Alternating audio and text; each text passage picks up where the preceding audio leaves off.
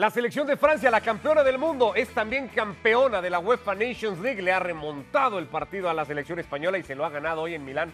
Dos goles a uno Paco Gabriel, Ricardo Puch con ustedes. Ahí viene Manu Martín, ahí viene Ricky Ortiz. Hay un montón de cosas que ir actualizando en esta edición de fuera de juego. Después de ver a, Francia ganar el título, ¿ganó el mejor, Paco? Pues bueno, mira, no, no, no sé si el mejor, porque habrá que ver el partido contra Bélgica, hoy contra España, que por momentos fue superado. Sí el más efectivo y el que cuenta con más individualidades de jerarquía, con jugadores que marcan diferencia. No hay otra selección como Francia en ese sentido. Oyarzábal adelantó a España 1 a 0. Apenas se acomodaban después del primero que apareció Karim Benzema con una pintura de gol. No le pudo llegar a un Timón para empatar el juego. Y luego la polémica, ya entraremos en detalle. ¿Está bien validado el gol de Mbappé o para ti es fuera de juego? Para mí es fuera de juego. Para ti es fuera de Para juego. mí es fuera de juego, sí. Sí, para mí es fuera de juego. Aún así, no, no, vaya, sí se refleja en el marcador. Entonces no es un tema menor.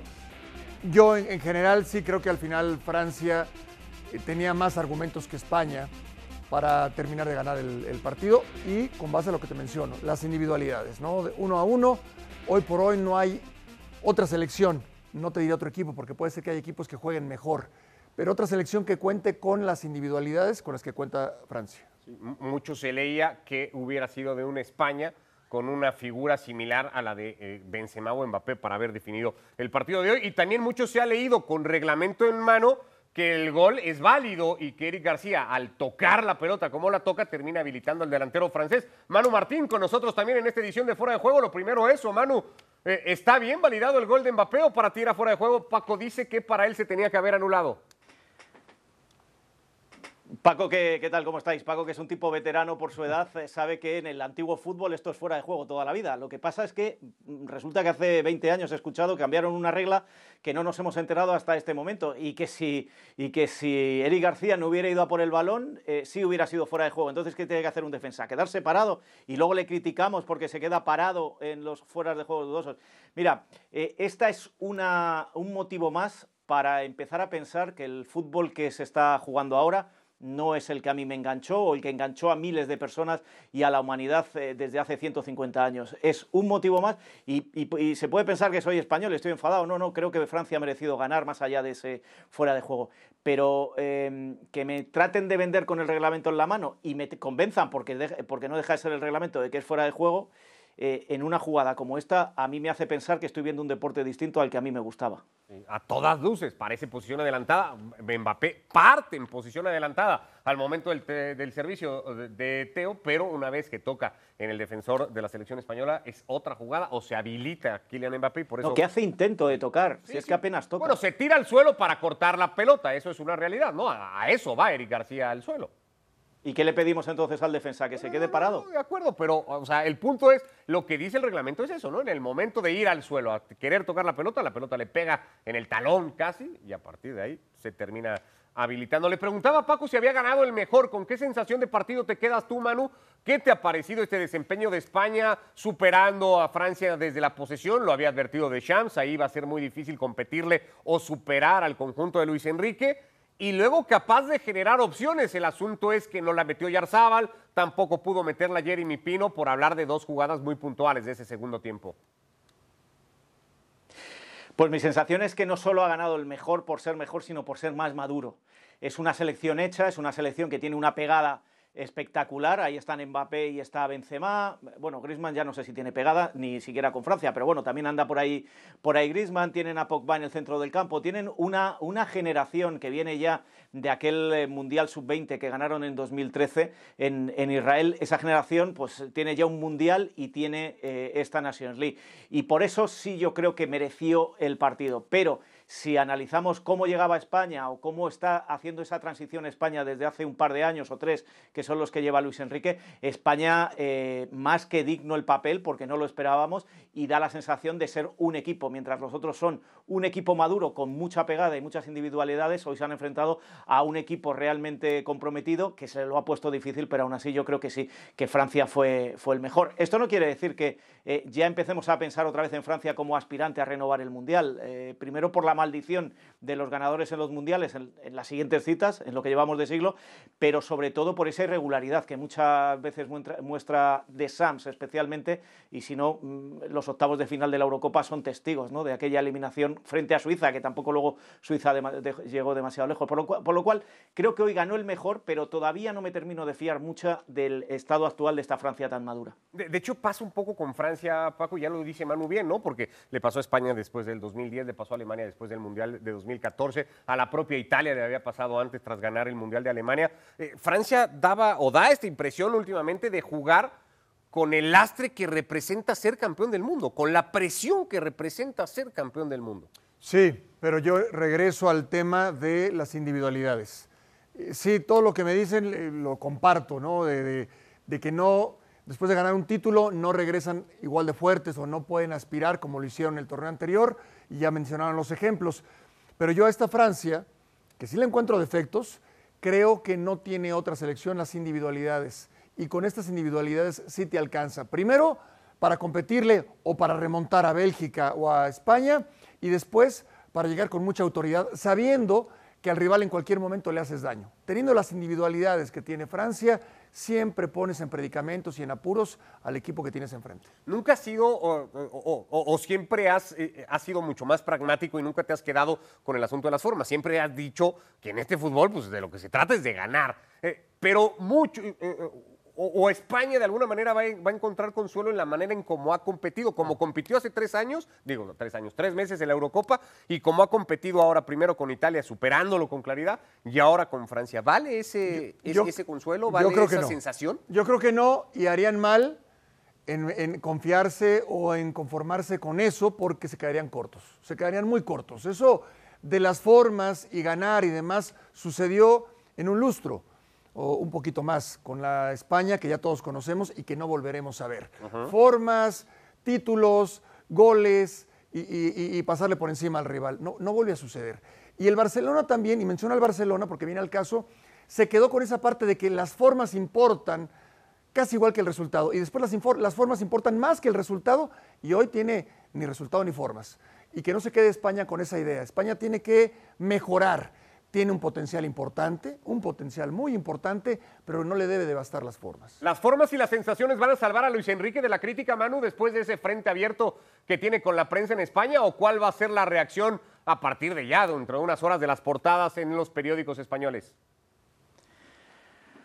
Mira, esta es una discusión que puede ser muy larga y podemos entrar además a, debatir el estado del periodismo deportivo actual, no solo en España, sino en el mundo entero. Mira, eh, los mismos que mataron a Luis Enrique hace una semana cuando dio la lista, hoy eh, le dan titulares, le dan portadas y dicen que es el alma de este equipo y el líder de este equipo. Yo me quedo más con lo que está haciendo Luis Enrique y, estoy de acuerdo con lo que dice Paco, pero se nos escapa un factor que, presenciamos aquí eh, todos los días que vamos a los entrenamientos o que hablamos con los jugadores, que es cuando más cerca podemos estar de ellos porque los clubes no nos dejan y sin embargo la federación sí nos deja.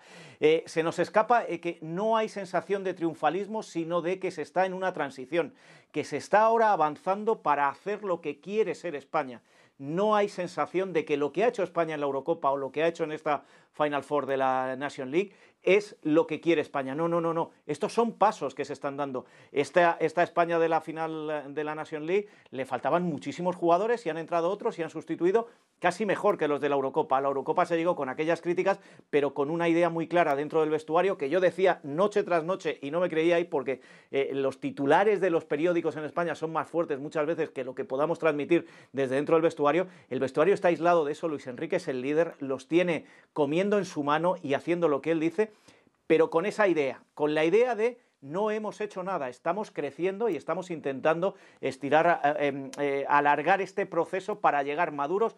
No sé si a Qatar, que todavía no está clasificada España, ¿eh? en, noviembre tiene que ganar a Grecia y a Suecia, sino llegar un poquito más lejos. Suecia, que por cierto ha ganado su partido del fin de semana para seguir apretando todavía más el grupo. Si tuviéramos que pensar de aquí a año y meses, que es lo que queda para la Copa del Mundo, eh, no sé si esto va a ser una referencia, pero hoy ¿ves más fuerte a Francia o a España? Pensando que los dos se van a terminar clasificando en, sus grupos. A Francia. A Francia. A Francia. Y le podemos agregar que a Bélgica y que a otras más. Que España también. Sí, no, no. Bueno, Francia por encima de España. Ah, sí, ¿por qué? porque ya es una realidad. El equipo, los jugadores de Francia son una realidad. De, España no. De España, insisto, tienen un potencial enorme y creo que están bien dirigidos, pero no, no los veo en la actualidad al nivel. A pesar de que le hicieron un partido importante a Francia y que pudo haber ganado cualquiera en determinado momento, yo veo un equipo con más empaque. Y estas victorias son aliciente. Siempre refuerzan al grupo en lo anímico. Si hay ahí algún eh, eslabón perdido, esto lo ajusta y le permite tener y recuperar confianza al técnico y a los futbolistas. La necesitaba de alguna manera también, ¿no, Manu? De Shams después de la Eurocopa, de que mucha gente pedía la cabeza tras caer como cayó en esos penaltis que ya recordaste contra Suiza. Eh, esta selección francesa necesitaba volver a ganar como, como lo que presume ser campeón del mundo.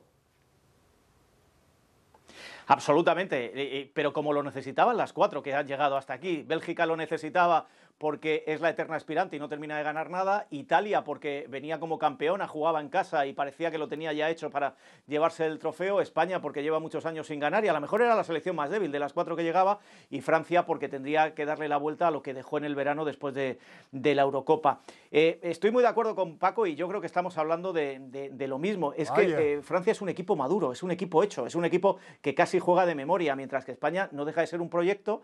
Y lo que quería, insisto en lo que decía en la anterior respuesta, es que mm, em, en, la selección española, vamos a olvidarnos de la prensa, ¿eh? la selección española y la Federación Española están convencidos de que no se ha hecho nada, sino que se está construyendo para hacer algo. Y esa es la diferencia con Francia, que Francia ya lo tiene todo construido. Y quizá por eso en citas como la Eurocopa fallan, porque van tan crecidos y tan convencidos de su pegada y de su potencial, que hay veces que hay equipos ordenaditos que te juegan muy bien atrás, que te rompen, te rompen el esquema y te eliminan. A gusto, Ricardo, que, mis mayores me den la razón, eso me, motiva y es un gran aliciente. A mí me lo... Eh, Ricardo, ¿sabes de quién he aprendido yo muchísimo, muchísimo? De los nietos de Paco, de cuando los llevaba al fútbol y ahora ya es que son mayores y tienen hijos y tal, sus nietos me han enseñado mucho de fútbol de lo que les contaba el abuelo. Abrazo, Manu, como siempre, un placer. Manu, querido. un abrazo. Gracias, Manu Martín, con esto que ha sido la final y el triunfo de la selección francesa para quedarse con la Nations League. Se convierte en el primer país, releva a Portugal como campeón del torneo y es el primer país, de hubiera también sucedido a España, que gana Mundial, Eurocopa, eh, Copa Confederaciones y ahora Nations League. Ni más ni menos. Vamos a ver el partido también por el tercer y cuarto puesto, este que se empeñan en seguir jugando eh, en todos los torneos, particularmente en torneos como estos, ya de por sí criticados y han hecho que, bueno, que Italia y que Bélgica hayan tenido que saltar al campo en Turín a disputar el partido. Los dos equipos haciendo movimientos de lo que le habíamos visto. Bélgica prescindió de tres futbolistas. El tema es que prescindió de Lukaku, de De Bruyne y de Hazard. O sea, pues ya es otra cosa completamente, ¿no? Sí, sí, de acuerdo. De acuerdo. Y, sí, yo, yo, creo que ya no se tendría que, que jugar. Este abrazo ya no lo vamos a ver, ¿eh? Este saludo ya no lo vamos a ver más. Yo creo que el tema de, Martínez hasta ahí llegó. ¿Tú crees que va a dejar a la selección? Yo, creo que sí. Y que los rumores que lo ponen en Camp Nou lo, van a llevar hasta Barcelona. No sé si al, si al Barcelona, pero yo creo que ya con Bélgica ya no, porque ah, ya no, sí, ya, ya, no, ya, no hay, ya no hay más que dar. Ya no hay más que dar. El, tren pasó, quedará como una, una selección que pudo haber conseguido más cosas quedará como una selección que aspiró a ser protagonista o ser la mejor y, se quedó corta. Y se quedó corta con grandes futbolistas y, hasta ahí. Y en el caso de Italia vendrá un cambio generacional, pero son los campeones. Y siempre es más fácil cambiar y modificar cuando eres el campeón. Y en ese sentido creo que es la ventaja que tiene Italia. Italia que también modificó, jugó Locatelli, no jugó Berratti, jugó Raspadori en punta, el futbolista del Sassuolo, eh, igualmente prescindió de Chiellini, algunas cosas de las que, o por las que optó Mancini, los goles de Nicolo Varela y luego de Domenico Berardi de penalti para darle a Italia la victoria 2 a 1. Lo terminó descontando Bélgica, pero no fue suficiente. Empiezo por esto último, Ricky Ortiz, también con nosotros en esta edición de Fuera de Juego. Ricky, eh, decía Paco, ya pasó el tren de Bélgica, una selección que nos vuelve a dejar esta sensación, no por el partido de hoy, sí por la semifinal ante Francia, que le falta sangre, ¿no? Que le falta capacidad para ganar los partidos importantes. ¿Qué tal? ¿Cómo están? Un fuerte abrazo a los dos. Eh, estoy de acuerdo con Paco y más todavía. Para mí hace rato, no nos olvidemos que esta selección de Bélgica no llega a una final desde 1980. eh, lo vengo diciendo hace rato, no puedo entender cómo ha sido la número uno del mundo, entiendo que tiene buenos jugadores, entiendo que su fútbol a veces eh, nos ilumina, todo lo que quieran, pero es una selección que no gana, es una defensa muy veterana, entiendo que tiene un gran arquero, que tiene buenos delanteros, que tiene De Bruyne probablemente el mejor mediocampista del mundo, pero con eso no alcanza, como equipo no alcanza. Y, es una, una realidad. Le faltaron muchos jugadores hoy también en un partido que ninguno de Bélgica lo quería jugar, lo dijo Courtois previo al encuentro, lo cual me parece que es algo que lo tienen que mantener entre ellos, eh, no es él quien eh, para decir que el equipo, que estos partidos por tercer puesto no sirven para absolutamente nada, eh, hay otras personas o figuras que son mucho más importantes como para semejante comentario, pero al margen de todo esto, bien por Italia, que ahora eh, no ha perdido en 37 de los últimos 38 partidos que ha jugado y eso me parece que es muy bueno para el equipo de Mancini. Retoma rápido, es cierto que se había visto truncada esa racha impresionante de 37 juegos sin perder con la derrota ante España, pero se vuelve a meter muy rápido en la inercia el equipo de Mancini y eso al final para lo que viene y para lo que está jugando Italia debe de ser bueno pensando en el próximo año, en esto que hablábamos, Paco, de ir a competir a esa Copa del Mundo. Sí, por supuesto, sí hay una gran diferencia entre Italia y Bélgica, quizás no en la calidad de los jugadores, que ya definió muy bien Ricky, sí en el momento, sí en el ánimo, sí en que aspiracionalmente Italia ya consiguió un logro muy importante, Bélgica no. Y eso te pega, y eso te merma, y te quita confianza.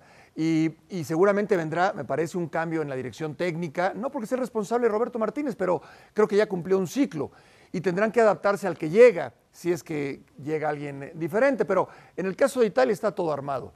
Tiene experiencia, tiene juventud, tiene un equipo equilibrado, son campeones, muy bien dirigido, muy bien dirigido. Entonces hay una gran diferencia.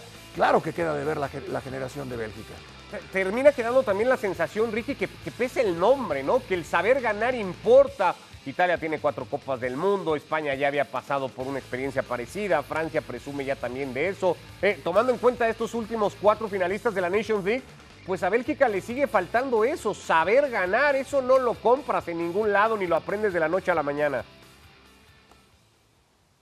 No, y si no pregúntenle a los ingleses, eh, pasa exactamente lo mismo. Sé, Ricardo, que desde que naciste lo tenés como candidato al próximo Mundial y la próxima Euro. Ahí pero sigo no gana absolutamente nada. Y eso es... No, no, ya sé, ya sé, tus nietos van a seguir diciendo exactamente lo mismo, pero la realidad es que es muy difícil lograrlo y, ganarlo. Esto, em, lo de Italia, eh, no, no se olvidan de ganar. Hay veces que, que hay bajones, que no se puede, lógico, pero que lo tienen adentro. Fíjate cómo reaccionan hoy. Yo entiendo que es un partido por el tercer puesto, pero juega bien Italia, juega con carisma, juega con ganas, juega como equipo. Lo que ha hecho siempre. El partido que perdió con, España, no nos olvidemos que la expulsión de Bonucci los deja con 10 y llega el segundo gol de, de, España. Sin quitarle mérito a los españoles, por supuesto, que jugaron muy bien, pero había que ver 11 contra 11 jugando en Italia 90 minutos.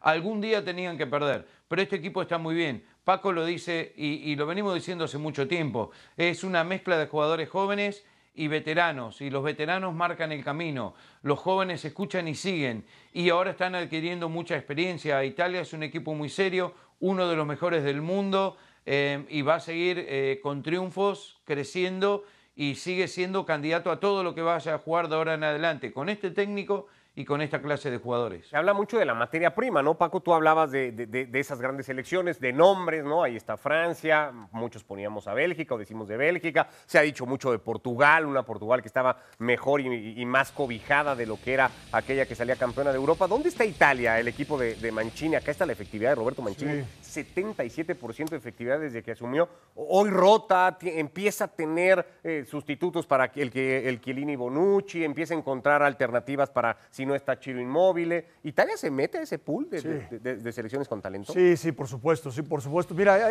hay, una frase de que el fútbol es presente, pero también es cierto que, el fútbol está respaldado por tu historia. Y ese ya es un plus para Italia. Porque en la Copa del Mundo que tú me digas, las recientes, vaya, en el 82, en el 2006 o ahora en esta Euro, siempre puedes poner un pero, o que no empieza muy carburado, o que tarda en arrancar, pero traen a cuestas una historia que les favorece, que cuando lo tienes enfrente A Inglaterra le pesó y le pesa a cualquier otro.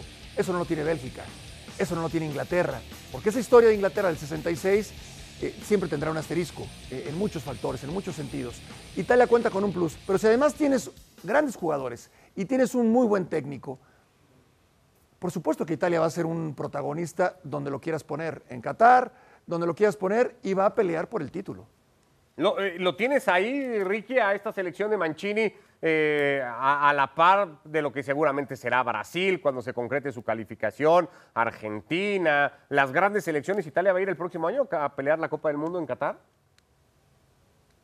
Pero por supuesto, no tengo ni la más mínima duda, Ricardo. Este equipo italiano es esto, es la historia, pesa, saben lo que es ganar, saben lo que se necesita para ganar. Y, el fogueo que estos jóvenes están teniendo, estos son todos muy buenos, jóvenes jugadores muy buenos, comenzando con Donnarumma, por ejemplo, o Varela, que se habla que es el futuro eh, capitán del Inter, ya lo anunciaron, Locatelli, otro jugador joven, Pellegrini con la cinta de capitán en, en la Roma, y así podemos ir uno por uno, Chiesa, que es una de las futuras estrellas del fútbol, eh, que no, no cabe ninguna duda en eso, Eh, y, con los Bonucci y los Chiellini, todos estos jugadores experimentados, inclusive a Sherby, que ingresó hoy jugando de la Lazio, es un jugador experimentado de perfil bajo, pero que siempre rinde muy bien. Paco lo sabe, todos los fines de semana viéndolo jugando con la Lazio, pocas veces se equivoca, es un típico defensor italiano que le enseña a los jóvenes también.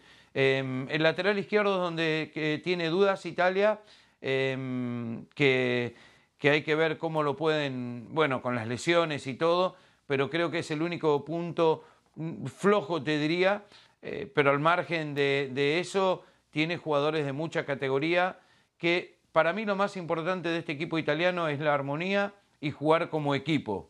Eh, ganan todos, no hay una estrella, no hay egoísmo, no se busca a alguien permanentemente para que él sea eh, la figura del partido. Todos quieren ser figuras, todos juegan igual, todos dejan todo en la cancha. Es muy difícil, ¿o no, Paco, ganarle a un equipo que esté tan unido así con esta clase de jugadores? Eh, eh, no te digo que es imposible, pero es dificilísimo. Sí, sí, sí, de acuerdo, de acuerdo. Es, Cuando los tienes enfrente a rivales así, es complicado para el que sea. Recuperará a Spinazzola, que iba siendo el mejor de la última Eurocopa hasta que se lesionó para esa lateral izquierda, que sí hoy con Emerson parece ser de las que Sí. deja algunas dudas en el equipo. Te de voy a ser honesto, me olvidé el nombre. Gracias, Ricardo. No, por favor, Ricky, abrazo como siempre. No lo puedes convencer de lo de Y quédate Inglaterra. ¿eh? tranquilo. Espe- Sí, quédate tranquilo. El Mundial 3024 de Inglaterra lo va a ganar. Acordate lo que te digo. No sé Yo si- no voy a estar, pero vos sí. No va a ser tan lejos, no va a ser tan lejos. Ricky, abrazo. Abrazo, Ricky. Ricky, por cierto, el saldo de la Nations League, bien, segunda edición del torneo. Eh, Ya había sido Portugal, ahora esto. ¿Te gusta el torneo? Sí, sí me gusta. Sí me gusta. Me, me parece interesante. Juegan con sus titulares, le tiran a ganar. Me gusta, me gusta. Otra manera de potenciar o de aprovechar, mejor dicho, las fechas FIFA, que luego pues no eran eh, del todo seguidas o tal. Bueno, Brasil se ha dejado los primeros puntos de una eliminatoria o de esta eliminatoria. Lo ha venido a hacer en su décimo partido. Tiene uno pendiente contra Argentina. De momento iba de 9-9. Hoy no ha pasado del 0 a 0 ante eh, la selección de Colombia. No es que eso le cambie mucho su situación en la clasificación. Ha dominado el partido, por lo menos desde la posesión. Cuatro remates al arco. No pudo hacer el gol. Reapareció Neymar, que no había estado en el último partido ante Venezuela, pero no le alcanza hoy a la selección brasileña. No, no, Brasil digo, es, el, es el equipo que menos problemas tiene para estas eliminatorias. Y, y bueno, y después lo de, lo de Neymar, ¿no? Que nos sale con esta sorpresa. Había declarado antes del partido, le preguntaban, ¿no? Del Mundial, ya podemos dar por hecho ahí va a estar Brasil, tiene 28 puntos ahora en la clasificación y dijo, creo que el Mundial de Qatar será mi último porque, y ojo a esto, no sé si tengo la capacidad mental como para seguir siendo futbolista y lidiando con todo lo que representa la profesión. ¿Qué, qué declaración más interesante, porque no te habla de la fuerza física. No te habla de la fuerza física, él habla del, del aspecto mental, de lo que requieres para jugar a ese nivel, en el nivel en el que está Neymar. Las condiciones, las cualidades las, las tiene las ha tenido siempre y las va a seguir teniendo. Después viene el aspecto eh, físico, pero sobre todo el aspecto mental. Y él pareciera como que ya está harto de esa presión, que ya no quiere vivir con esa presión. Y en- automáticamente en cuanto te relajas, baja tu nivel. Y entonces ya no eres del, del top, ya no eres del grupo élite, ya, ya eres un, no un jugador más, pero ya no eres el que marca la diferencia ni en tu equipo ni en la selección va a llegar con 30 años a la Copa del Mundo, va a cumplir 30 en febrero del año que viene, serían 34 para pensar en el 2026, la edad le permitiría pensar en el 2026, pero él claramente dice, no, yo no soy cristiano, básicamente, ¿no? Yo no Pues tengo sí. esa capacidad mental. Exactamente, exactamente. Y 34, claro que podría seguir jugando eh, y además su nombre se lo permite, porque es difícil que un director técnico lo haga a un lado. Bueno, él le está avisando ya al director técnico que esté, sea Tite o el que esté, de que es muy probable que no van a contar con él. Mi sueño es ganar una Copa del Mundo, eso sí lo reconocí, es casi una obsesión como para cualquier brasileño y más que se pone en la selección nacional. Ojalá lo consiga, se refería a la Copa del Mundo de Qatar, pero ya aseguraba que sería su última. Por cierto, en la eliminatoria de Sudamérica, victorias para Bolivia y para Venezuela, los dos peores clasificados. Bolivia le ha pegado en casa a Perú, Venezuela también como local le ha ganado a Ecuador, que era tercero en esa clasificación. Sí, lo de Perú, lamentable, ¿no? Perú se ha venido abajo de una manera terrible, lamentable. Eh, eh, está eh, la, prueba de que el equipo que te gana es de los peores. Y, bueno, desafortunadamente para Perú las cosas no, no han ido bien. Se queda en 11 puntos la selección peruana, llega a 9 Bolivia, a 7 Venezuela, ya alcanzó a Chile la selección de la Vino Tinto para darnos cuenta también de la crisis que está viviendo la selección chilena. Hay alineaciones confirmadas ya para el partido que se viene a continuación, el Argentina en contra de Uruguay. Argentina viene de empatar sin goles ante Paraguay con la sensación de haber podido merecer más probablemente el equipo de Lionel Scaloni, que sin el paso abrumador de Brasil también va tranquilo a la Copa. Y, y bien lo de Anthony Silva, ¿no? el Sí. arquero paraguayo que, que terminó marcando diferencia. Bueno, pues ahí están alineaciones esas confirmadas. Eh, Martínez irá al arco, regresa Tagliafico a ser el lateral izquierdo. El otro día jugó Acuña, que parece ser el titular más clavado, pero el futbolista del Ajax, pues sabemos de las condiciones. Y es otra selección que de la mano de haber conseguido el título en la Copa América, refuerza esa confianza, refuerza al grupo, eh, es un grupo bien armado. Eh, para Messi también ya se liberó de alguna manera de esa presión, ahora se enfoca todo en eh, Qatar. Bien dirigido, buen grupo, también va viento en popa lo de Argentina. Regresa igual Lautaro Martínez, fue titular el otro día Joaquín Correa junto a Lionel Messi. Va a tener minutos de arranque Nico González, un futbolista que ya le había dado, sobre todo en Copa América, muchas soluciones igualmente a Lionel Scaloni. Sí, tiene, tiene recursos, ¿no? Tiene un buen equipo, tiene de dónde echar mano Scaloni, los jugadores ya le creen, ya ganó un título muy importante, insisto, viento en popa, en caballo de Hacienda la selección de Argentina. Partido bravo siempre contra Uruguay. ¿Favorito Argentina? ¿Lo gana Argentina en casa hoy? Para mí sí, Sí. sí, para mí sí, para mí sí. Enfrente Suárez, en- encabezando el ataque Charrúa. Juega a Fede Valverde, entre los futbolistas pues, más destacados o conocidos que pueda tener la selección uruguaya, además de Araujo, el eh, defensa central del Fútbol Club Barcelona. Así llegamos al final de esta edición de Fuera de Juego. Mañana repaso completo por los escenarios de Conmebol y de CONCACAF, igualmente de cara a lo que pueda venir en ambos, eh, ya con resultados, algunos partidos en trámite, en desarrollo, pero ya con resultados destacados. Acá está la clasificación, decíamos cómodo lo de Brasil y cómodo ya también lo de Argentina. ¿no? Sí, y, y lamentable lo de Chile. Chile que después del bicampeonato, ¿no? De, de la- de la Copa América el 15 y del 16, se vino abajo Sí, terrible. a partir de las indisciplinas, ¿eh? Porque todavía la- la- se ve algo de, de Vidal Es que sigue siendo eso la columna, ¿no? Bravo sigue siendo Sí, el no. que juega, Bravo, Medel, Vidal, Alexis, estos dos últimos cada que pueden, pues ahí están. Sí, Sí. es difícil, no hubo recambio. Como ha pasado con otras muchas selecciones en otras áreas. Costa Rica, por ejemplo, podría ser en ese sentido un ejemplo eh, de lo que pasa en CONCACAF. Bueno, ojo que el partido de Chile, aunque es de, en casa, es contra Paraguay, ahí está la clasificación. Ya se dejó puntos Colombia hoy en casa contra Brasil, hay que ver qué pasa con Uruguay, pero si el equipo de Berizzo gana ese partido hoy de visita en Santiago, sabe que se engancha por por lo menos el puesto de repechaje, así que es bravísimo el juego que va a tener Chile. Sí, fácil no, fácil no lo va a tener Chile, en lo absoluto. Bueno, decíamos ya también eh, arrancada la jornada en CONCACAF, la platicaremos más adelante. Estados Unidos de momento está perdiendo el partido en Panamá, hay empate entre Costa Rica y El Salvador, ya lo está ganando México, la eliminatoria también en su quinta fecha va a ir contando cositas. ¿eh? Así es, mucho por platicar. Lo repasamos todo acá mañana en la mesa de fuera de juego, panorama de eliminatorias mundialistas en el marco de fecha FIFA de momento. Hoy hasta acá la dejamos. Gracias Paco. Gracias, Ricardo. A nombre de Manu Martín, de Ricky Ortiz, Paco Gabriel, Ricardo Puch, gracias. Que les vaya muy bien. Hasta mañana acá en Fuera de Juego por ESPN Plus.